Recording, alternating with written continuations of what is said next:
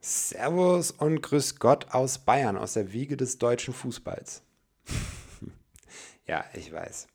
Die Bayern-Fans werden jetzt alle nicken zustimmen und alle anderen werden mit den Augen rollen. Und ja, die Augenroller haben ja auch ein bisschen recht. Aber eins sei euch gesagt, falls ihr es nicht mitbekommen habt, der FC Bayern steht im Champions League-Finale. Und deswegen dürfen wir das auch mal sagen. Ja, nochmal herzlich willkommen zu Folge 4 von Schießbude. Was kommt auf euch zu? Es soll vor allem eine Vorschau auf das Grande Finale sein gegen PSG aber ich werde auch noch mal einen kleinen kurzen Blick auf die Champions League Halbfinalpartie gegen Lyon werfen. Denn dieses Spiel hat wieder einmal ein paar Baustellen offenbart und die müssen definitiv geschlossen werden, denn Paris ist ein anderes Kaliber. Für die Folge habe ich wieder einen Gast dabei, einen altbekannten, nämlich Nikolai Mende. Hi Nick. Hallo, freue mich wieder dabei zu sein. Ähm, das letzte Mal war es ja eine sehr, sehr lange Folge, die ähm, trotz allem eine sehr positive Resonanz hatte. Dieses Mal versuchen wir es ein bisschen komprimierter, oder Nick? Absolut. Das war ähm, eine Stunde 47, glaube ich. Diesmal versuchen wir es, wir haben es äh, vor der Aufnahme schon abgesprochen, mal bei 45 Minuten bis 60 Minuten. Ich bin gespannt, ob das klappt. Trotz allem, wir haben ein neues Gimmick diesmal in der Folge, denn wir haben die ersten Audioaufnahmen von Hörern bekommen. Eine oder zwei werde ich heute auch mal einbauen. An denjenigen, ich nenne jetzt nicht den Namen, der das Bayernlied Stern des Südens eingegrölt hat. Das war zwar nett, aber check mal deine Internetleitung. Das war sehr rauschig und äh, für die Folge dementsprechend nicht gut genug. Du hast vielleicht nach dem Champions League-Finale nochmal die Chance dazu. Also Nick, gucken wir uns mal als erstes das Lyon-Spiel an. Vielleicht gibst du als erstes mal deine Einschätzung dazu. Was ist so deine generelle Meinung zu dem Spiel, wenn du es nochmal Revue passieren lässt? Also was schon sehr auffällig war, wir hatten nach dem Barcelona-Spiel gesagt, oh oh, die ersten 15 Minuten mit dieser hohen Abwehr und da hatten wir ja noch über ein bewusst einkalkuliertes Risiko gesprochen und dass sich gegen Lyon aber eigentlich was ändern sollte, weil Lyon eine Kontermannschaft ist, die eigentlich nur darauf wartet, dass du mit der Viererkette bis zur Mittellinie vorrückst und dann sah die erste Viertelstunde eigentlich genau so aus. Wir waren wieder nicht auf dem Platz, hätten, wenn wir ehrlich sind, zurückliegen müssen. Ja, andere Stürmer hätten diese Chancen vielleicht sofort genutzt. Und wir hatten dann halt wieder das Glück, dass eigentlich die erste gute Chance von uns sofort drin war und dass das Spiel von Lyon so ein bisschen abwirkt, weil das ein, natürlich ein Knacks war. Vor allen Dingen dann auch noch das zweite Tor hinterher. Insgesamt ähm, war es eine durchwachsene Partie, also keineswegs äh, wirklich souverän. Es war so lala, aber gegen einen Gegner, der immerhin vorher Juventus und Manchester City rausgeworfen hat. Wir haben nicht unsere Topleistung abgerufen. Es war wirklich durchwachsen und trotzdem 3-0 gewonnen. Also auch das spricht für die offensive Durchschlagskraft, die wir haben. Insgesamt würde ich sagen, abhaken, aber ganz dringend die Lehren aus diesen beiden letzten Spielen ziehen. Und darüber werden wir heute noch sprechen. Zu den Lehren würde ich auch gleich schon mal kommen, beziehungsweise du hast es ja auch schon angesprochen. Wir stehen extrem hoch mit der letzten Kette. Ähm, ich denke weiterhin, dass das schon der Matchplan ist von Hansi Flick. Ob es jetzt ein bewusst kalkuliertes Risiko ist, ich glaube weiterhin auch ja. Aber es gab dieses schöne Foto nach dem Spiel. Ähm, ich glaube, Thomas Müller, Goretzka und Kimmich saßen da. Und die sahen jetzt nicht ähm, so aus, als würden sie jetzt gerade mega feiern, sondern das war so ein Mix aus schon Freude, aber auch so ein bisschen Nachdenken. Also die haben selber gemerkt, dass das nicht alles hundertprozentig top war und dass da auch sicherlich in der Abwehr das ein oder andere Problem war. Definitiv am Anfang gab es zu viele Chancen für, für Lyon. Ich würde aber gar nicht mal nur vom Anfang der Partie sprechen. Ich habe da auch einige auf dem Zettel in der zweiten Halbzeit, auch wenn Bayern den Gegner da besser im Griff hatte. Trotz allem werde ich aus diesem, aus diesem äh, Spielstil nicht richtig schlau, weil ich habe die ganzen 90 Minuten trotzdem das Gefühl gehabt, ja, die Mannschaft spielt das jetzt wie auf Gleisen und ja, selbst wenn sie sich jetzt einfangen, irgendwie schaffen wir das schon. So wirkte das die ganze Zeit. Das ist eine Selbstverständlichkeit, die auf der einen Seite natürlich auch ein bisschen Sicherheit gibt, auch einem Fan beim Zuschauen. Trotz allem diese Offenheit da hinten, das war wirklich bis zum Schluss, habe ich mir gedacht, wenn sie sich jetzt noch eine Bude fangen, dann wird es nochmal richtig eng. Also bevor das 3 zu 0 gefallen ist.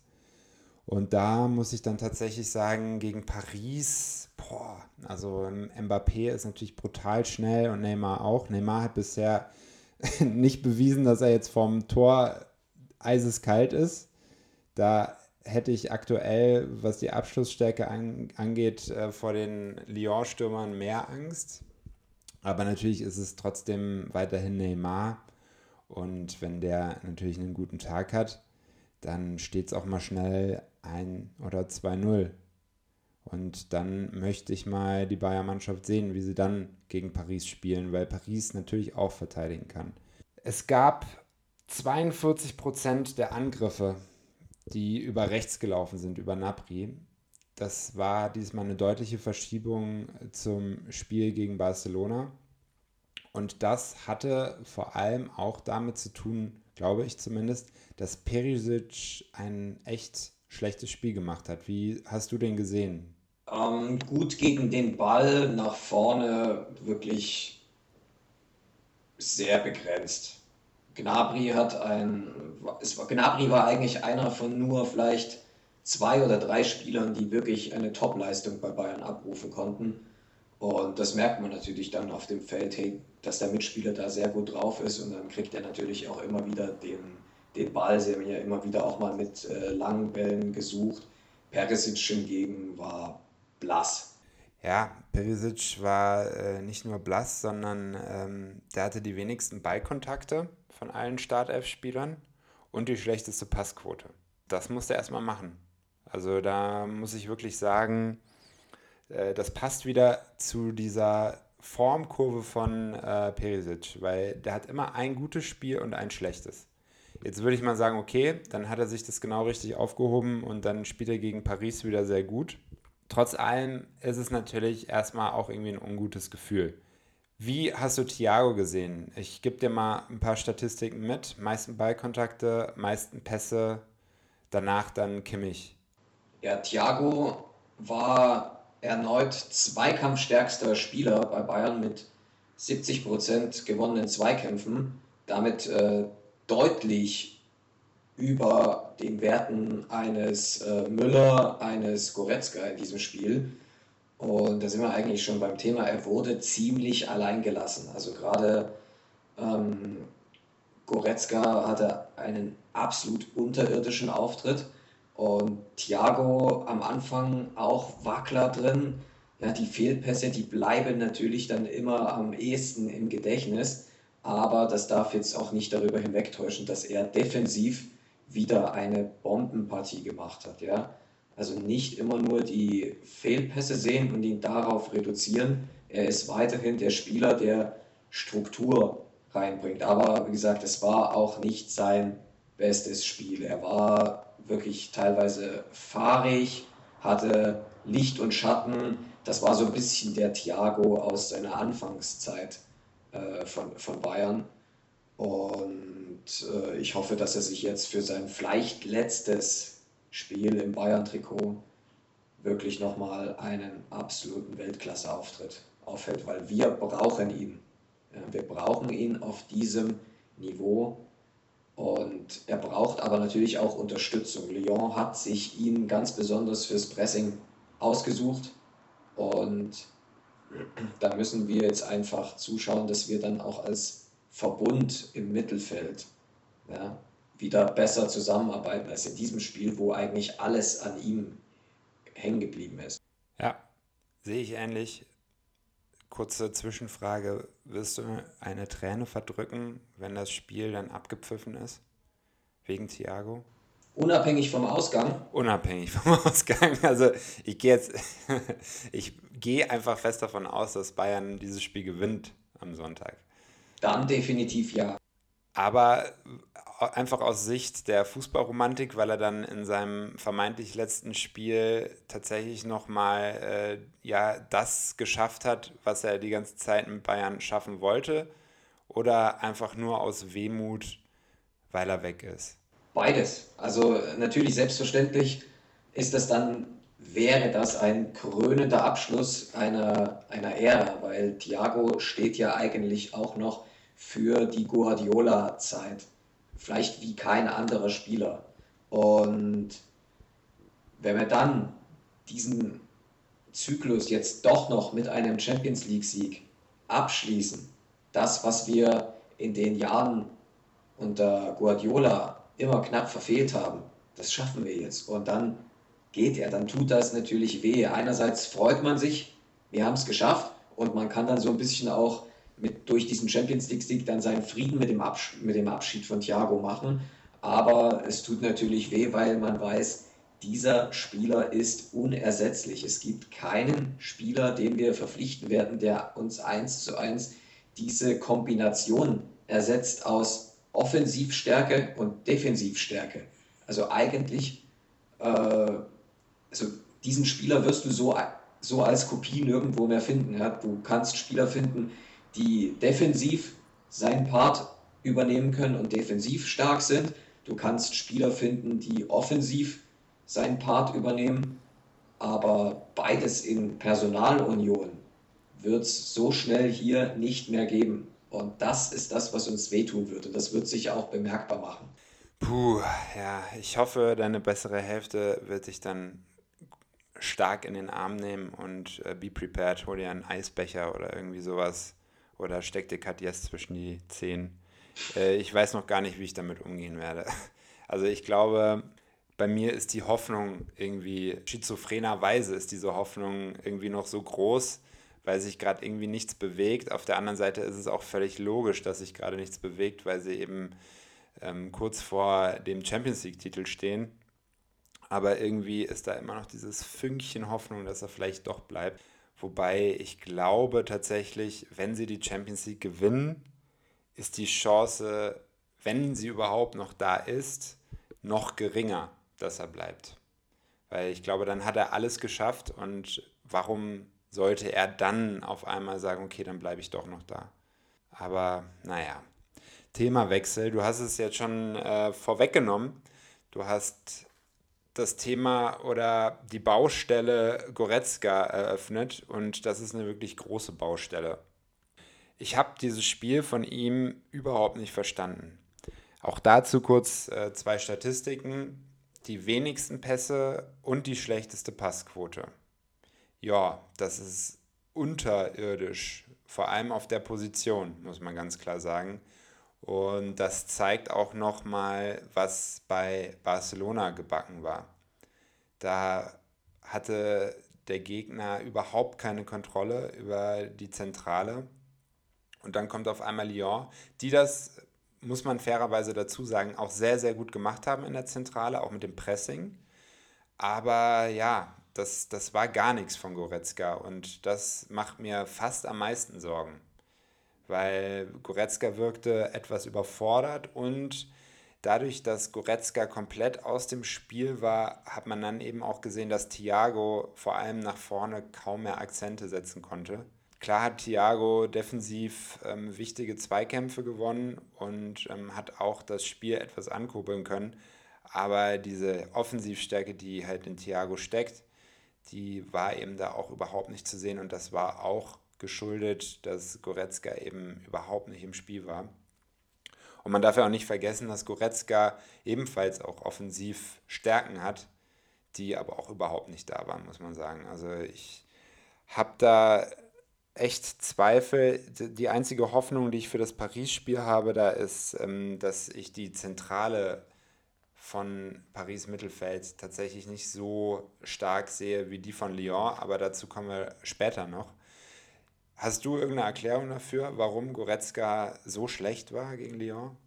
Direkte Erklärung nicht, aber er war jetzt nicht der Einzige, der weit von der Leistung äh, aus dem Viertelfinale entfernt war. Also schauen wir uns auch mal Davis an, links hinten. Das war ja wirklich im Vergleich zu Barcelona nicht wiederzuerkennen. Und genauso war es bei Goretzka, hat einfach keinen Zugriff bekommen. Er hat unglaublich viele Zweikämpfe verloren. Ja? Also ähm, Goretzkas Aufgabe ist mir in diesem Spiel auch nicht so richtig klar geworden.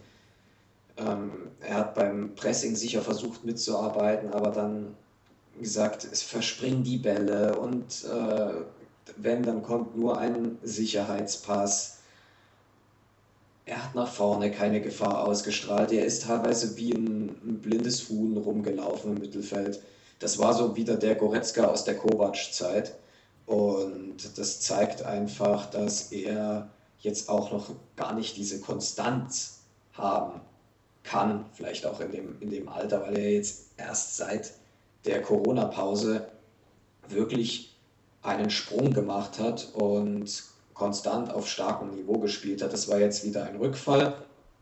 Okay, wie gesagt, das ist immer tagesformabhängig. Es gibt immer mal schlechte Tage hoffen wir einfach, dass das jetzt sowas wie bei der WM damals das Algerien-Spiel war, also wirklich dieses berühmt-berüchtigte eine Spiel, wo man sich mal so äh, durchwirkt.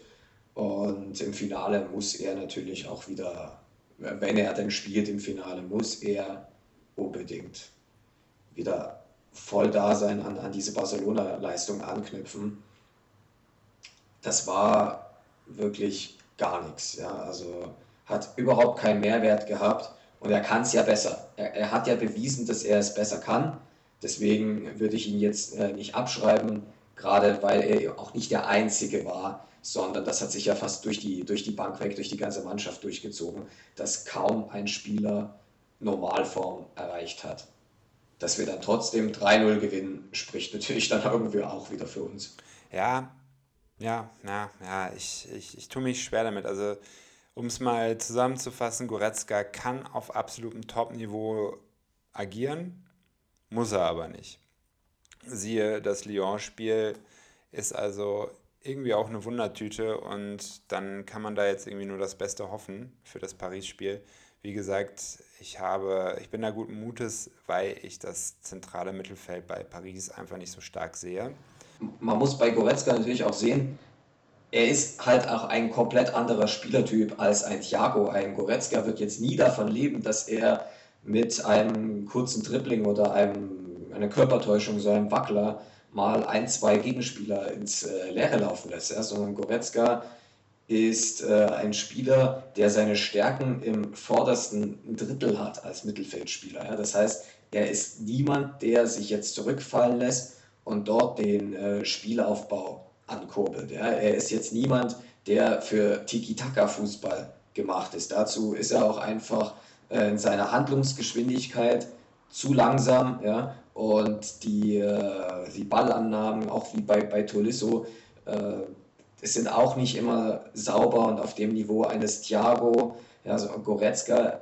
ist stark im letzten Drittel. Das ist ein Spieler, den kann man wunderbar dafür einsetzen, um dieses mörderische Pressing durchzuziehen.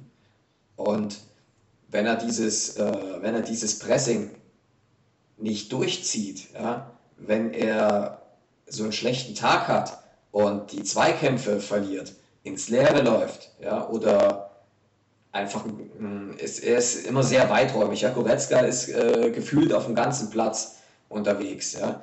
Aber wenn das einfach nur, sag mal, brotlose Kunst ist, hat er kaum einen Mehrwert in einem solchen Spiel, weil er eben nicht diese herausragenden äh, Spielmacherqualitäten verfügt, um in so ein Spiel Ruhe reinzubringen, um äh, das Spiel zu beruhigen, um mal einen Tempowechsel vorzunehmen, ja, den, den Rhythmus zu diktieren, dem Gegner den Wind aus den Segeln zu nehmen, was ein Schweinsteiger super konnte, ein Xabi Alonso super konnte. Ja. Das ist er einfach nicht. Ja. Und deswegen äh, muss Goretzka ähm, viele Aufgaben an einen Thiago abgeben. Deswegen ist ja auch Thiago so wichtig. Ja? Und Goretzka muss sich auf seine Sachen konzentrieren, aber die müssen dann halt auch klappen, weil er hat seine Stärken, wie gesagt, vorne im Pressing. Das muss er machen, das ist seine Aufgabe und wenn er das nicht macht, äh, kriegen wir eben auch das Spiel nicht beruhigt, weil dann halt ein Mann quasi weniger auf dem Platz steht.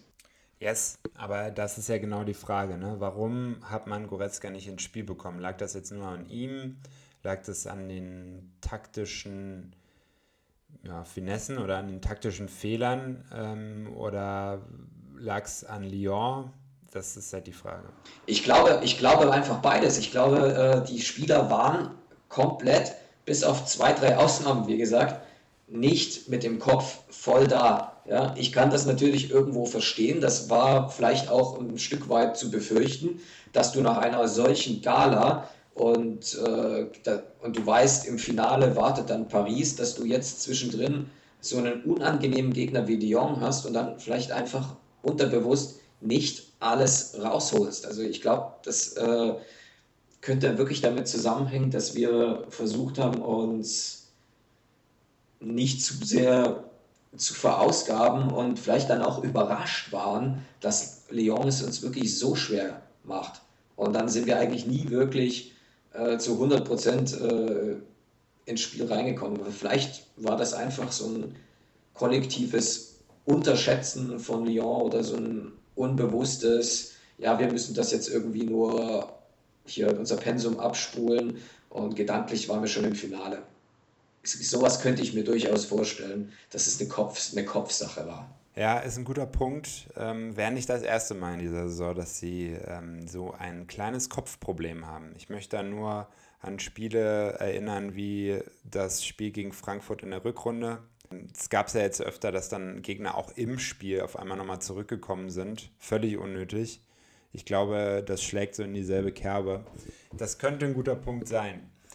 Wer so ein Kopfproblem definitiv nicht hat, ist äh, Josua Kimmich. Das war einer der wenigen Spieler, der mir auch gegen Lyon wieder gefallen hat.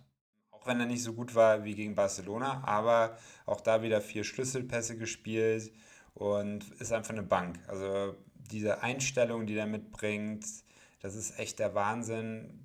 Der wird eine Ära prägen beim FC Bayern. Wie hast du Kimmich gesehen? Und ich möchte direkt noch einen Fun Fact ähm, hinten anbringen. Äh, Thomas Müller hat die meisten Luftzweikämpfe gewonnen. Er ist grundsätzlich nicht so schlecht im Kopfballspiel, aber dass er jetzt äh, in der zweiten Etage da auf einmal äh, den Boss gibt, das wundert mich dann tatsächlich auch. Ja, zu Kimmich hat sich meine Einschätzung eigentlich nicht geändert. Defensiv wird er kein Philipp Lahm in diesem Leben. Stand auch gegen Lyon wieder mehrmals zu weit vorne und seine Qualitäten auf der anderen Seite natürlich der Offensivdrang. Ja. Er hat die richtige Einstellung für Bayern, das sieht man in jedem Spiel. Er ist verbissen, er will immer gewinnen. Defensiv kann er ein Risikofaktor sein. Also als Thomas Tuchel würde ich mir zum Beispiel viel eher den Kimmich als äh, Schwachstelle in der Defensive rauspicken als auf der anderen Seite Davis. Obwohl Davis wirklich äh, vielleicht sein schlechtestes Spiel überhaupt äh, im Bayern-Trikot gemacht hat gegen Lyon. Aber ich sehe Kimmich nach vorne hin sehr stark. Hinten würde ich als Paris immer wieder versuchen, in seinen Rücken zu kommen mit Neymar. Okay, ich sage, Kimmich wird gegen Paris ein Mega-Spiel machen. Einfach alleine weil er vom Kopf her einfach so brutal stark ist. Und ich glaube, dass der auch genau so ein Typ ist, der dann in einem Finale nochmal über sich hinauswachsen kann. Der, also da müssen wir ja nicht groß drum, drum rumreden. Äh, diese Schwächen, von denen du sprichst, die sind klar, die sind klar erkenntlich. das wird auch er wissen. Und ich glaube, dass er die kaschieren kann in so einem Spiel. Ich bin mal gespannt, äh, wie das, wie das Duell dann später aussieht. Ob er dann jetzt gegen Mbappé da oft spielt oder ähm, ob sich da vielleicht auch Tuchel nochmal was Besonderes einfallen lässt, ähm, wie er oder mit welchem Spieler er da Kimmich bearbeiten möchte. Aber selbst wenn es gegen Mbappé ist, ich sage, Kimmich macht da ein Riesenspiel. Äh, Kimmich ist natürlich auch ein bisschen äh, symbolisch für diese gesamte Problematik, über die wir reden. Bayern steht sehr hoch, ja, und äh, dann kann Kimmich natürlich sich immer wieder einschalten und mehr oder weniger einen verkappten Rechtsaußen spielen, der primär offensiv denkt. Kimmich ist aber auch nicht schnell. Ja, das heißt, wenn wir an der Mittellinie oder kurz hinter der Mittellinie stehen und dann passiert ein Ballverlust und dann kommt der Ball in seinen Rücken und er darf dann in ein Laufduell gegen, egal ob Neymar, Di Maria oder Mbappé, dann zieht er natürlich den kürzeren. Da kann er noch so motiviert sein in so einem Spiel. Da sind ihm einfach Grenzen gesetzt, die ein starker Gegner ausnutzen kann. Ja? Und deswegen hoffe ich, Flick hat natürlich schon gesagt, wir müssen die Abwehr anders organisieren. Das bedeutet für mich in erster Linie mal nicht, dass da äh, Spieler einfach nur ausgetauscht werden und dann machen wir das gleiche wie vorher, sondern vielleicht einfach mal tiefer stehen, vielleicht die, die Abläufe im äh, Gegenpressing nochmal überdenken. Und ich bin wirklich gespannt, aber ich würde nicht nochmal mit Kimmich so hoch stehen, weil er ist einfach auch nicht der schnellste. Auch Boateng ist nicht mehr so schnell wie früher. Und so stark Kimmich nach vorne ist, ich bleibe bei meiner Meinung, ähm, wenn, äh, man muss ihn halt auch so einsetzen oder die Defensive so spielen lassen, dass man eben auch diese Defizite, die er hat, kaschieren kann. Aber das kann jetzt nicht er alleine über eine besonders tolle Motivation, sondern das ist äh, eine taktische Geschichte. Absolut. Ähm, kurz dazwischen geworfen, Kimmich macht auf jeden Fall ein Tor, mark my word. Ich glaube, dass wir definitiv einen anderen FC Bayern gegen Paris sehen werden, also auch taktisch eingestellt. Wenn wir jetzt schon gerade auf der Position sind, würdest du den Pavard von Anfang an bringen? Ähm, das ist auch wieder so eine Sache. Pavard ist defensiv natürlich stärker als Kimmich. Er ist vielleicht nicht unbedingt schneller, ja, also Pavard hätte genau das gleiche Problem, wenn du hoch stehst und dann spielt, keine Ahnung, Verratti, wenn er denn wieder eingesetzt werden darf, oder der Ball kommt zu Neymar und dann spielt er einen Steilpass äh, durch und dann muss ein Pavard hinten ins Laufduell. Das ist natürlich dann auch für Pavard ein Nachteil, aber was er besser macht als Kimmich, das Stellungsspiel. Ja. Er steht einfach öfter defensiv richtig und Kimmich steht leider oft zu weit weg entweder er rückt zu weit ein oder er steht zu weit vor der Kette und gibt dann den Raum in seinem Rücken frei. Das macht ein Pavard konstant besser. Nach vorne hm, bin ich mir gar nicht so sicher, ob jetzt Pavard nach vorne in der bisherigen Saison abgefallen ist. Also ich glaube, der hat schon die ein oder andere Flanke gebracht, die dann äh, zum Tor geführt hat. Ob ich ihn jetzt spielen lassen würde, ich sage nein weil ich einfach der Meinung bin, never change a winning team. Und die elf, die jetzt sich eingespielt haben über die letzten äh, drei Spiele in der K.O.-Phase, die sollen jetzt auch das Finale spielen. Da muss man halt einfach darauf vertrauen, dass sie jetzt wieder einen besseren Tag haben und wie gesagt, taktisch die Lehren ziehen. Also ob da jetzt Spieler A oder Spieler B in dieser hohen Viererkette rechts spielt, ist für mich eigentlich egal. Ja, das ist eine, eine gesamttaktische Frage. Und dann sind äh, Pavard und Kimmich äh, meiner Meinung nach beliebig austauschbar. Dadurch, dass Kimmich natürlich jetzt eine feste Größe ist, würde ich ihn auch drin lassen. Ja, also ich würde, ich würde auch Goretzka jetzt nicht rausnehmen, Kimmich dafür ins Mittelfeld nur um Pavard hinten spielen zu lassen, weil wenn sich an der Taktik nichts ändert, wird auch ein Pavard im Zweifel nichts ändern. Ja, ich sehe es ähnlich. Also ich würde auch bei dem Team bleiben. so wie es ist. Gerade auch deswegen, weil Paris meiner Meinung nach eine wesentlich schlechtere Defensive hat als Lyon. Da ist ein Kimbembe, der mir gefallen hat. Da sind aber auch Spieler wie Kera, die ich auf einem sehr niedrigen Niveau aktuell agieren sehe. Also ich halte sowieso nicht viel von Kera, muss ich sagen. Äh, Thiago Silva hat gute Spiele, hat aber auch richtige Katastrophenspiele schon dabei gehabt. Und äh, Juan Bernat, äh, Uli Hoeneß wird, äh, wird mir zustimmen. Juan Bernat ist ein Spieler, der in einem Spiel, wo sowieso alles läuft, auch mal glänzen kann als Außenverteidiger.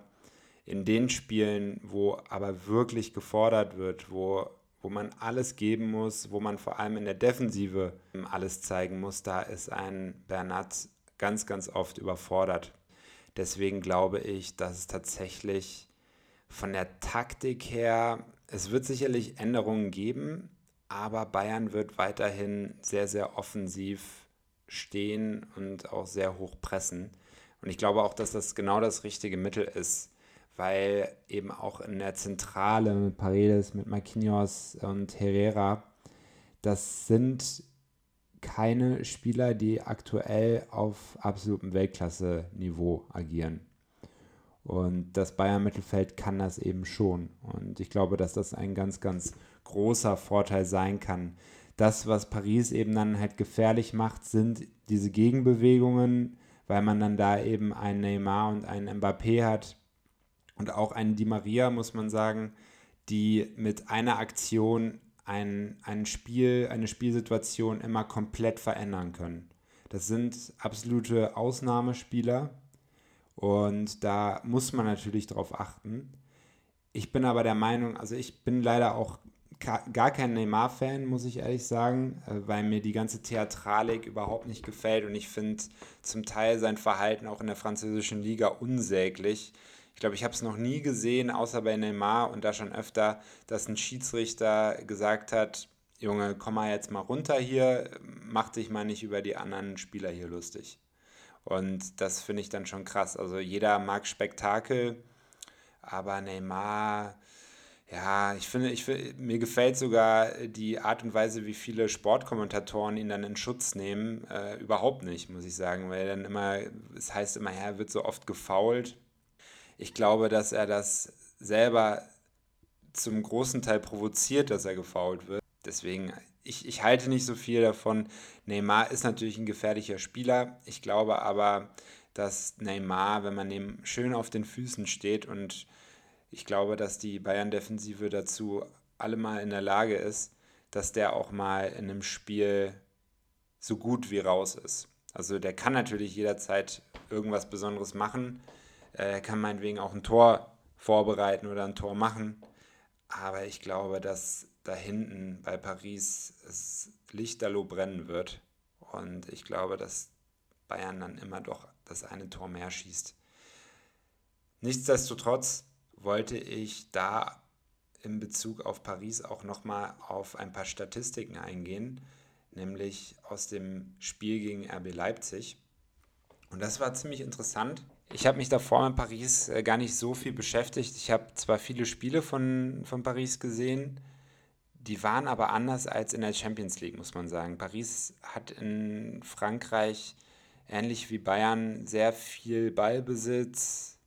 Es ist eigentlich, ja, grundsätzlich eigentlich immer Ballbesitz, Fußball. Aber in der Champions League spielen sie anders. Da haben sie auch schon vor der Corona-Pause anders gespielt weniger Ballbesitz, mehr Gegenbewegung, oft äh, schon fast Konterspiel. Und das zeigte sich jetzt auch gegen RB. Wenn man da mal schaut, Mbappé hat nur 40 Ballkontakte gehabt, Neymar hatte nur 79 Ballkontakte. Das ist, äh, finde ich, beeindruckend. Di Maria beispielsweise auch, der war für mich da noch der Beste. Der hat aber nur 62 Ballkontakte gehabt, hat aber fünf Schlüsselpässe gespielt. Die Passquote war nicht so gut. Das lag aber auch daran, dass er extrem riskante Bälle gespielt hat. Aber was, sagen wir mal, als Fazit jetzt übrig bleibt, ist, dass die drei da vorne wenig Ballkontakte hatten. Paris hat im Prinzip auch gegen RB mehr auf Konter gelauert oder auf Gegenbewegung und auf Gegenpressing gesetzt als auf Ballbesitz. Und ich glaube, dass sie das gegen Bayern München nicht anders machen werden. Glaubst du, das spielt Bayern in die Karten oder das ist genau das Schlüsselproblem, was Bayern haben könnte? Ich glaube, dass es ganz simpel ist, wer das erste Tor macht in diesem Spiel, der hat recht. Und ich sehe das genauso. Die Abwehr und das Mittelfeld von Paris ist individuell nicht auf dem Niveau wie bei den Bayern. Und genau das wird sicher auch ein Angriffspunkt sein müssen, dass du eben weiter dieses hohe Pressing spielst gegen einen Marquinhos im Mittelfeld, gegen äh, Herrera, gegen äh, Thiago Silva. Ja, da muss man angreifen und versuchen, ob man die nicht nervös machen kann. Ja, die haben jetzt auch nicht diese große Champions League Halbfinalerfahrung oder Finalerfahrung, erst recht nicht.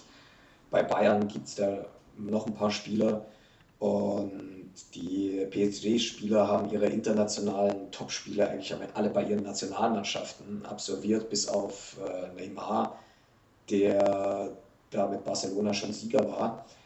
Und ich glaube, was Paris auszeichnet, ist, dass sie als Mannschaft auftreten. Ich habe es gegen Dortmund gesehen, gegen Atalanta nicht, das äh, kann ich nicht bewerten. Und dann habe ich sie gegen Leipzig gesehen. Und das äh, Rückspiel gegen Dortmund sah eigentlich so aus, dass der BVB ganz leicht wegverteidigt wurde. Die hatten eigentlich keine Chance, weil Paris ganz diszipliniert sich immer zurückgezogen hat. Und plötzlich macht auch ein Neymar die Wege mit nach hinten. Und auch Leipzig war natürlich zugegebenermaßen ein zahnloser Tiger. Das war, das war gar nichts. Und die haben es Paris auch sehr leicht gemacht, das zu verteidigen. Aber man hat immer gesehen, Paris verteidigt auch diszipliniert. Die waren immer zu sechs, zu sieben ganz schnell wieder hinter dem Ball und haben dann ihren Block im Zentrum aufgebaut und auch ein Neymar kommt, wie gesagt, zurück. Das zeigt einfach, dass es in dieser Mannschaft stimmt. Sie haben jetzt nicht die herausragenden spielerischen Mittel im äh, Mittelfeld. Gerade wenn ein Verratti äh, auf der Bank sitzt, ja, dann geht das denen einfach brutal ab. Aber sie machen das Beste aus dem, was sie zur Verfügung haben und versuchen dann natürlich hinten sicher zu stehen. Und wenn sich die Möglichkeit bietet, den Ball zu Neymar zu spielen und ihn dann auf die Reise zu schicken. Und äh, da können dann halt auch mal ein, zwei Dribblings von Neymar erfolgreich sein, weil das kann er einfach sehr gut. Und dann steckt er plötzlich mal den Ball durch zu Mbappé oder auf die Maria. Und dann kann es halt schon klingeln. Also ich sehe die, äh, die Schwachstellen bei beiden Mannschaften hinten. Und dann glaube ich tatsächlich, das ist also einfach nur eine Frage, wer hat das nötige Glück und macht jetzt das erste Tor. Wenn Paris das erste Tor macht, wird es für Bayern brutal schwer. Wenn Bayern das erste Tor macht, wird es für Paris brutal schwer. Ich glaube, das ist tatsächlich so einfach. Das klingt so, als würdest du äh, nicht an viele Tore glauben in dem Champions League-Finale. Ehrlich gesagt, nein. Also ich könnte mir vielleicht ein, ein 2-1 oder sowas vorstellen, aber ich, ich, weiß, ich, weiß, ich weiß es nicht. Ähm, möglich ist natürlich alles. Wer hätte jetzt gedacht, dass äh, Bayern in jedem Spiel konstant so viele Tore schießt? Klar, wenn ich, die jetzt. Ich habe das gedacht. Ja, okay, wer außer dir, aber lass die ersten zwei Chancen bei Bayern wieder reingehen. Es ist nur ein Spiel, dann muss Paris natürlich kommen. Ja? Dann kann es auch sein, dass du dann wieder äh, eine Kontermöglichkeit für Bayern hast und dann kann es auch 3-0 stehen. Ja? Andersrum genauso, lass die Bayern wieder so eine Anfangsviertelstunde, so eine zittrige Anfangsviertelstunde hinlegen, wo sie einfach nicht auf dem Platz sind und Paris äh, macht in den ersten 15 Minuten aber brutalen Druck, weil sie genau darauf spekulieren, dass sie in den ersten 15 Minuten ihre Chance haben, Bayern eigentlich schon zu schlagen. Und dann kann ja, dann kann es halt auch 1-2-0 für Paris plötzlich stehen. Und was machen die Bayern dann mit ihrer brachialen Offensivgewalt? Ja, das ist. Mir, mir gefällt deine Schwarzmalerei gerade nicht, Nikola. ich verstehe deinen Punkt. Ähm, das kann auch durch, durchaus sein, ja. Es ist ein 50-50-Spiel, ja. Und in, in, so einem, in, so einem, in so einem Finale kann alles passieren. Man, man hat es gegen, gegen, Lyon, gegen Lyon gesehen. Ja? Es hätte da 2-0 für Lyon stehen können. Das hätte auch niemand gedacht, dass sowas nochmal passiert, nachdem es ja gegen Barcelona am Anfang schon so zittrig war. Ja? Klar kannst du jetzt sagen, ein drittes Mal darf das einfach nicht passieren. Ja? Aber wer weiß, ja? das, das kann ein, ein, ein, da kann ja alles passieren. Ein Fehlpass, ein Einwurf. Das ist nur ein Spiel. Und bei Paris sind, äh, wenn man es über die komplette erste Elf nimmt, natürlich individuelle Nachteile. Ja, aber in nur einem Spiel können die das natürlich auch kompensieren. Wenn die hinten super verteidigen, die haben einen guten Trainer, warum sollen die es nicht auch schaffen? Klar, Bayern hat sicherlich den Lauf, ja, und die meisten werden natürlich auf Bayern tippen, aber ich würde Paris jetzt nicht auf, auf keinen Fall abschreiben oder die zum Außenseiter machen. Ich glaube, dass Bayern einen großen Vorteil hat. Bayern hat bisher komplett seinen Stiefel gespielt und ähm, ich glaube, dass Tuchel davon ausgehen wird, dass Bayern auch genauso weiterspielen wird und Tuchel deswegen auch sein Spiel kaum umändern wird. Und wenn man sich auch nochmal die Statistiken anschaut, Beispielsweise gegen RB haben die Innenverteidiger von Paris die meisten Ballkontakte gehabt. Die Schaltzentrale hat Tuchel im Prinzip aus dem zentralen Mittelfeld weiter nach hinten verlegt. Das ist, glaube ich, ein großer Fehler, wenn er das gegen Bayern auch so macht, weil Bayern gerade durch die Mitte extrem gut presst und über die Mitte mit Abstand, mit großem Abstand das aller, allerbeste Team im Champions League-Feld war, auch schon vor der Corona. Was aber auch daran liegen kann, dass Leipzig, wie gesagt, einfach hinterhergelaufen ist in diesem Spiel. Natürlich spielen die dann hinten über die Innenverteidiger rum und Leipzig hatte dann kaum noch Druck gemacht. Die hatten keine Breite im Spiel, die haben nicht mehr gepresst, die sind nicht, die waren einfach immer so weit weg. Bei Paris fehlt halt im Mittelfeld ein, ein, äh, ein Verratti. Ja, wenn du da mit äh, zwei Holzfüßen im Mittelfeld spielst, dann äh, ist ja klar, dass da nicht dieser, dieser Ballmagnet unterwegs ist, weil die Spieler das auch gar nicht können. Und ich, äh, ich, verstehe, ich verstehe, was du meinst. Ähm, ich glaube aber nicht, dass das, ähm, ich sag mal, als, als Schwäche auszulegen ist. Das ist einfach nur adaptiert auf das Spielermaterial, was da zur Verfügung steht. Wenn ein Verratti jetzt spielt, ja, dann wird jeder Ball zu Verratti gehen der wird dann die meisten Ballkontakte bei Paris haben. Ja, ich glaube aber, dass Verratti aktuell nicht in der Form ist, äh, der Mannschaft so zu helfen bei so einem Pressing, was Bayern spielt. Aber natürlich, also wie gesagt, das, du sagst es, es kann alles passieren in dem Spiel. Meiner Meinung nach, glaube ich, ist das aber tatsächlich trotz allem ein ähm, Risiko bei Paris. Wenn ich glaube nämlich auch, dass RB die haben über weite Teile in diesem Spiel gar nicht so schlecht gespielt. Die haben vorne natürlich nicht die Möglichkeiten wie Bayern, aber man hat selbst in dem Spiel gesehen, mit dem Spielermaterial, Leipzig hat sich Chancen erspielt. Da hat man immer wieder auch äh, die Schwächen aufblitzen sehen, die Paris in der, in der Defensive hat. Und das, obwohl sie extrem massiert hinten stehen, auch immer Überzahl haben hinten und gefühlt immer mit einem Mann mehr hinten stehen, als sie oder als andere Top-Teams eigentlich müssten. Ich glaube, dass das dazu führen wird, dass der Druck einfach extrem groß sein wird und Paris gar nicht zu so vielen Kontermöglichkeiten beziehungsweise überhaupt zu, zu Angriffsmöglichkeiten am Anfang kommen wird. Aber wie gesagt, wir werden sehen, bin gespannt. Mein Tipp für das Spiel sag ich jetzt noch nicht, sondern das sagst du gleich. Ich habe jetzt nämlich ganz vergessen, ich würde sagen, ein User-Kommentar, eine Audio-Message, die würden wir jetzt noch einspielen. Und ähm, dann würde ich sagen, dazu sagst du dann als erstes erstmal was, okay? Ja, sehr gerne. Also, wie zu erwarten, war das Halbfinale das erwartet harte Spiel. Ähm, war von den Bayern jetzt auch unter Flick, in den letzten, wo ich mich erinnere, nicht das allerbeste.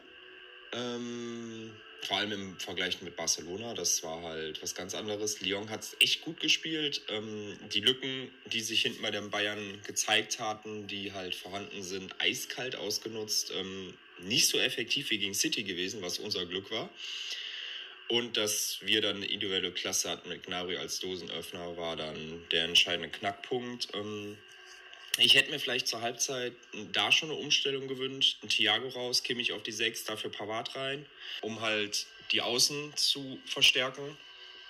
Oder halt ähm, Davis raus, obwohl ich den Typen abgöttlich liebe, aber ähm, dafür dann halt Alaba auf links und Süle in die Innenverteidigung. Die Lücken, die sich heute gegen Lyon gezeigt haben, wird Paris eiskalt ausnutzen. Die haben dafür andere Qualitäten. Mbappé und Neymar werden das richtig ausnutzen. Neuer muss da einen bärenstarken Tag haben wie heute. Die erste Aktion von Lyon sah eigentlich schlecht vom Neuer aus, aber im Endeffekt bärenstark von ihm reagiert, dass er wirklich so lange am 16er stand, dann die Lücke geschlossen hat. Das war super stark gemacht vom Neuer. Ähm, genau. Und ähm, gegen Paris muss Neuer halt genauso eine Form haben, den direkt zeigen, ich bin der Herr im Haus. Und vielleicht ist da Pavard schon eine Option für 45 Minuten, zumindest in der zweiten Halbzeit, um da gegebenenfalls Lücken zu schließen. Und ansonsten würde ich eigentlich an der Elf auch gar nichts mehr ändern wollen. Ähm, könnte mir sogar gut vorstellen, dass das ein Spiel auf 120 Minuten werden kann. Oder es wird halt ein sehr deutliches Spiel. Ähm, da ist dann halt die Frage, hast du wie gegen Barcelona einen frühen Dosenöffner oder nicht? Das Pressing muss halt funktionieren, so wie es jetzt ab der Mitte der ersten Halbzeit und jetzt gegen Ende des Spiels war. Es muss das Pressing muss funktionieren. Man darf Bas, äh, Paris nicht den Spielaufbau gestalten lassen, weil im Zentrum und in der Verteidigung haben sie halt die Schwachstellen. Sobald die einmal in den Angriff kommen, ist vorbei. Dann wird Bayern richtig Probleme kriegen und das könnte böse enden. Trotzdem bin ich der festen Überzeugung, dass Bayern das Ding gewinnt, Flick in die Ära eingeht mit acht Champions League-Siegen in Folge äh, erste Trainerstation direkt mal das Triple zu holen und ja. Jo, also, ihr seid euch da ja ziemlich ähnlich in der Einschätzung für das Paris-Spiel. Ja, also vielleicht zwei Anmerkungen. Was er gesagt hat, Neuer, äh, ein Faktor, den wir heute noch gar nicht thematisiert haben, aber natürlich extrem wichtig. In einem großen Spiel brauchst du hinten einen großen Torhüter. Das heißt, Neuer muss in diesem Spiel weltmeisterlich auftreten, ja, so wie man es halt aus den alten großen Spielen von ihm gewohnt ist. Den brauchen wir ganz, ganz dringend, wie sich jetzt auch gegen Lyon gezeigt hat. Ja, der muss einfach hinten einer sein, auf den man sich immer verlassen kann. Und wir haben diesen Vorteil, wir haben den besten Torhüter der Welt hinten drin. Davon träumt Paris auf der Gegenseite nur. Ja, das ist ein Pfund da hinten und der muss voll da sein. Das kann ein ganz entscheidender Faktor pro Bayern sein. Ähm, dann zweiter Punkt, äh, ich würde nicht in der Abwehr wechseln. Vor allen Dingen Süle hat mir überhaupt nicht gefallen nach seiner Einwechslung. Der wirkte für mich total unfit. Und wie gesagt, äh, haushoher Favorit sind wir meiner Meinung nach nicht. Ähm, ich würde mir einfach wünschen, dass wir generell nicht einfach immer nur dieses Hochstehen und Vollgaspressing versuchen durchzuziehen, sondern auch mal längere Ballbesitzphasen einstreuen, dann können wir auch mal durchatmen, ja, mal das Spiel beruhigen. Ja, das hat Bayern ja eigentlich auch schon gemacht. Deswegen wundert mich dieser neue Fahrplan der Münchner auch. Sie haben das unter Flick ja auch schon bewiesen, dass sie sehr gut äh, das Tempo mal kurz verschleppen können und dann wieder anziehen können zum richtigen Zeitpunkt. Ich frage mich halt, ist Ihnen dieses, diese Stärke aktuell einfach abgegangen oder ist das tatsächlich alles Kalkül von Hansi Flick? Ich weiß es nicht. Ähm, ich glaube, wir werden es auch nicht abschließend beantworten können ich glaube, dass das Spiel gegen Paris auf jeden Fall neue Antworten geben wird. Auch abschließende Antworten einfach, weil es ist dann wirklich das Spiel, was die letzte Saison beendet. Der Champions League-Sieg wäre natürlich die Krönung für Hansi Flick. Ich habe aber wie 2013, damals habe ich das auch gesagt, dann ein bisschen Angst davor, dass ein Teil der Spieler vielleicht nicht mehr hungrig genug ist. Und äh, da muss man dann eben schauen, weil die Personalplanungen für die kommende Saison, die sind so gut wie abgeschlossen. Da kann, wie du eben erwähnt hast, vielleicht noch mal einer dazukommen, falls Thiago eben wechselt. Ansonsten steht dieser Kader und da bin ich gespannt, wie gut sich die Jungs pushen können. Kimmich beispielsweise ist ein Spieler, wo ich mir da keine Sorgen mache. Ich hoffe, es wiederholt sich aber nicht das, was sich in den letzten, ja, jetzt muss ich gerade zählen, zwei Jahrzehnten wiederholt hat, dass Bayern in einem Champions League-Finale steht, das verliert, um dann ein, zwei Jahre später oder drei Jahre später das Champions League-Finale zu gewinnen mit derselben Mannschaft dann das muss nicht unbedingt sein. Also ich glaube, wir sind Favorit am Sonntag und ich hoffe auch, dass wir es natürlich schaffen. Ich bin da auch anderer Meinung als du oder Danny, der eben kurz eingesprochen hat. Ich glaube, dass Bayern, das ist jetzt natürlich forsch, aber ich sage, Bayern schießt mindestens vier Tore gegen Paris, weil ich nicht an den Charakter der Pariser glaube. Ich denke, dass Bayern wie gegen Lyon und auch wie gegen Barcelona relativ früh ein Tor schießt und ich glaube, dass Paris sich davon nicht erholen wird. Ich glaube, dass äh, gerade Spieler wie Neymar oder auch ein Mbappé, der sich schon die ein oder andere rote Karte eingefangen hat, äh, irgendwann vom Kopf her zumachen. Gerade ein Mbappé, ähm, der schon so viel in jungen Jahren erreicht hat, der muss noch beweisen, dass er auch mit Rückschlägen gut umgehen kann, weil das kennt er noch gar nicht so. Bei dem lief eigentlich alles immer wie nach Drehbuch. Und ich glaube, dass so ein Finale ihm auch noch mal einiges für die Karriere mitgeben wird. In dem Fall Negatives, aber gute Learnings. Und ich glaube, dass Bayern da klarer Sieger wird. Wie siehst du das? Danny übrigens tippt auf ein 4 zu 2 für den FC Bayern. Ähm, ich würde mal sagen 3 zu 1 für Bayern. Ich denke, das erste Tor macht Müller, das zweite Gnabry, das dritte Lewandowski. Okay, äh, ich sage, Kimmich trifft auf jeden Fall und ich glaube, dass Lewandowski nochmal ordentlich zu lang wird gegen Paris. Der hat schon gegen Paris getroffen, er weiß, wie das geht. Und ich glaube, dass, dass dieser Gegner äh, Levi liegt und vielleicht kommt er noch an die Cristiano Ronaldo-Marke ran. Ich würde es mir wünschen. Ja. Ich würde mir natürlich auch nichts sehnlicher wünschen, als dass wir Paris so richtig vom Platz fegen. Äh, die halbe Fußballwelt wünscht sich das wahrscheinlich in diesem Spiel. Und ich würde mir natürlich auch, ich würde mich natürlich sehr freuen, wenn das eintritt, was du sagst, dass äh, die Spieler von Paris vielleicht die Hosen voll haben in dem Spiel, weil sie meinen, oh, jetzt sind wir tatsächlich im Finale, aber da kommt diese rote Maschine auf uns zu. Ja, das wäre natürlich ein Traum, dass die dann eben hinten leichtsinnige Ballverluste unter Druck äh, sich leisten, weil wir das dann auch provozieren. Also das würde ich alles sofort unterschreiben. Ja. Ich halte es nur nicht für äh, Gott gegeben, dass das so passieren muss. Ja, das ist eine, eine, Traumversion von mir, dass dann ein Kehrer plötzlich Angst bekommt, ja, ein, keine Ahnung, ein Marquinhos und äh, der, der Torwart ist ja auch nichts Besonderes mehr.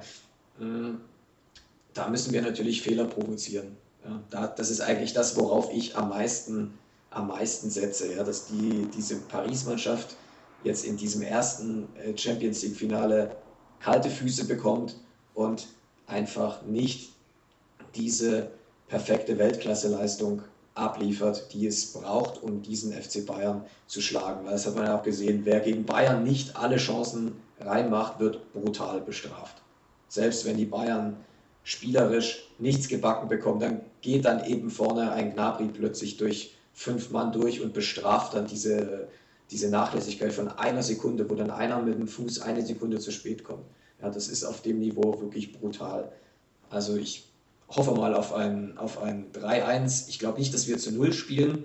Ich glaube aber, dass wir durchaus in der Lage sind, wieder drei Tore zu schießen. Du hast es jetzt gerade eben schon angesprochen, kurz der äh, Torhüter von Paris, äh, Rico, hat gegen RB auch keinen guten, guten Eindruck gemacht. Ich glaube, es könnte tatsächlich auch noch ein Faktor werden. Navas dagegen ist beispielsweise ein wirklich super Torhüter, finde ich. Der hat Bayern ja auch schon ordentlich wehgetan, als der äh, noch bei Real Madrid gespielt hat. Ja, spielt der im Finale? Ich weiß es ehrlich gesagt nicht. Ich glaube nicht. Ich hoffe, dass Rico im Tor steht.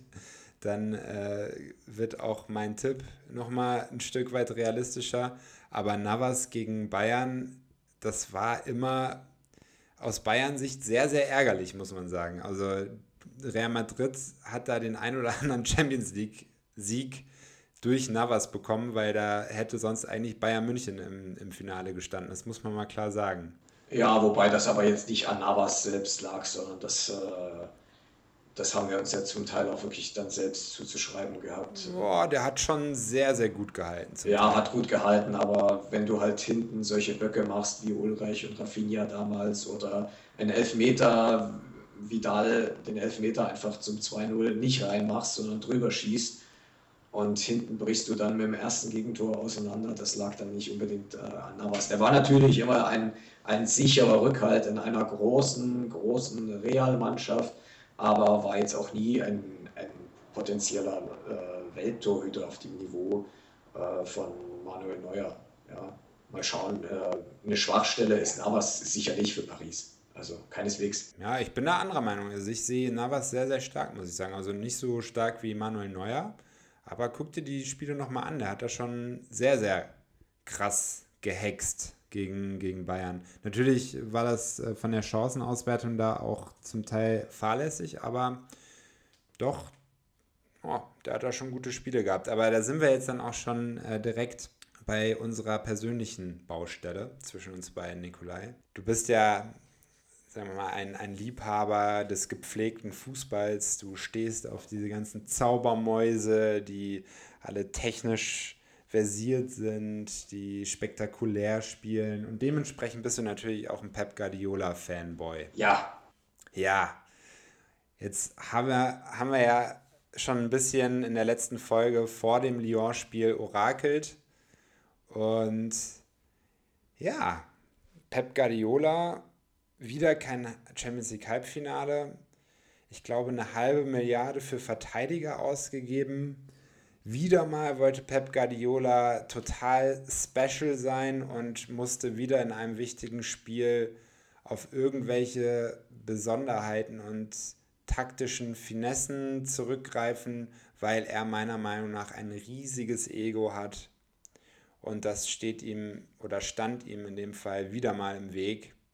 Was sagt denn der Pep-Jünger dazu? Ich werde daraus ehrlich gesagt nicht schlau. Ich, ich glaube, er versucht sich dann in so einem Spiel plötzlich in den Kopf des gegnerischen Trainers reinzudenken und versucht dann zu antizipieren, dass der andere sagt, hey, City spielt oder Bayern spielt das ganze Jahr über ein 4-3-3 und das sieht dann genau so, so, so aus.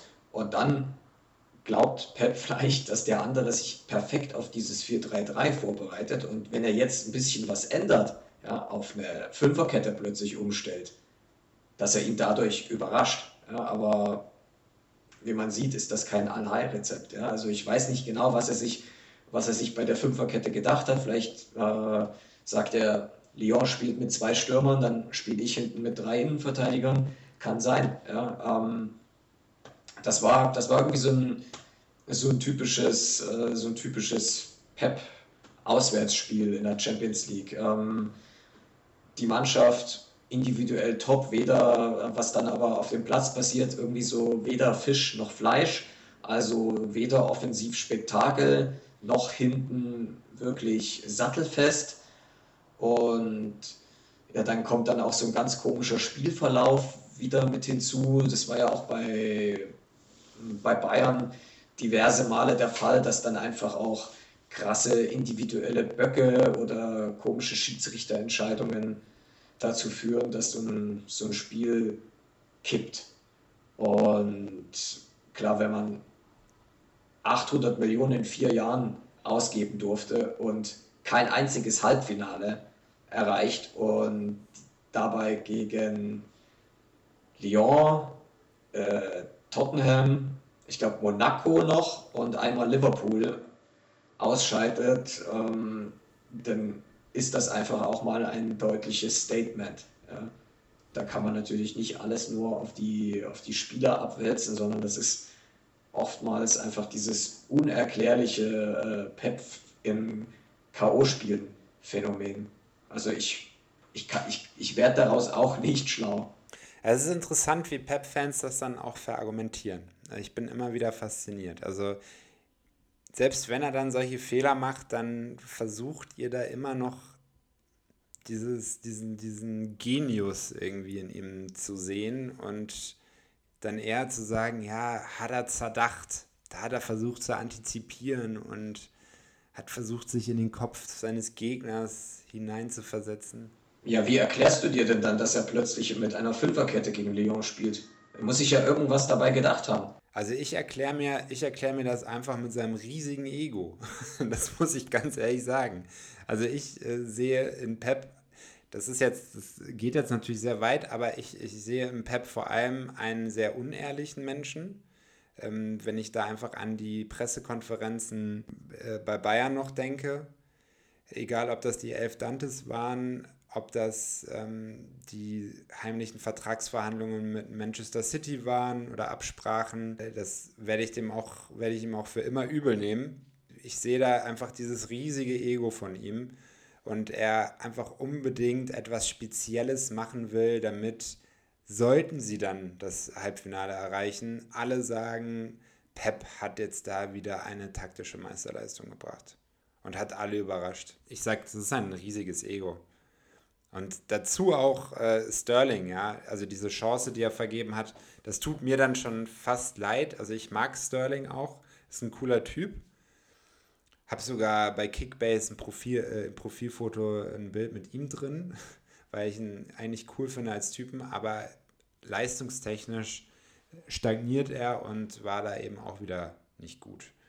Und ja, ich, ich lege mich jetzt auf jeden Fall fest, Nikolai, für den Rest meines Lebens Pep Guardiola wird kein Champions League-Finale erreichen. Vorher wird Lothar Matthäus Greenkeeper beim FC Bayern. Das lassen wir mal unkommentiert im Raum stehen. Nikolai, ich danke dir, dass du dir wieder Zeit genommen hast. Ja, sehr gerne. Hat mir viel Spaß gemacht. Ja, macht Spaß, auf jeden Fall. Ich denke, dass wir da sicherlich vielleicht auch nochmal eine Folge hinbekommen, jetzt dann nach dem Champions League-Finale in den nächsten Tagen. Jetzt lehnen wir uns erstmal zurück und schauen uns dann dieses Spiel an. Ich bin schon ein bisschen aufgeregt auf jeden Fall. Wie sieht es bei dir aus? Bist du auch aufgeregt? Ehrlich gesagt nicht. Das wird, glaube ich, erst äh, morgen vielleicht zu eine Stunde, zwei Stunden vorher richtig losgehen. Also im Vergleich zu früheren Finals sehe, sehe ich das Ganze jetzt äh, heute noch relativ äh, entspannt. Liegt aber vielleicht auch daran, dass ich genau, heute noch einiges, äh, einiges zu tun habe, einiges vorhabe und da jetzt gedanklich einfach noch gar nicht bei morgen Abend angekommen bin. Ich bin aber, wie gesagt, insgesamt zuversichtlich. Also ich habe ein, ein gutes Gefühl. Es wäre es wär einfach absurd, es wäre das Absurdeste auf der Welt, wenn man die perfekte, die perfekte Champions League spielt und dann ausgerechnet im Finale verkrampft äh, und äh, versagt. Äh, das, das, da würde ich, die Welt, würd ich die Welt nicht mehr verstehen. Also. Ja, ich auch. Ich sehe es auch so. Also, schöne abschließende Worte von dir. Dankeschön und wir hören uns bald. Sehr gerne. Also, dann toi toi toi.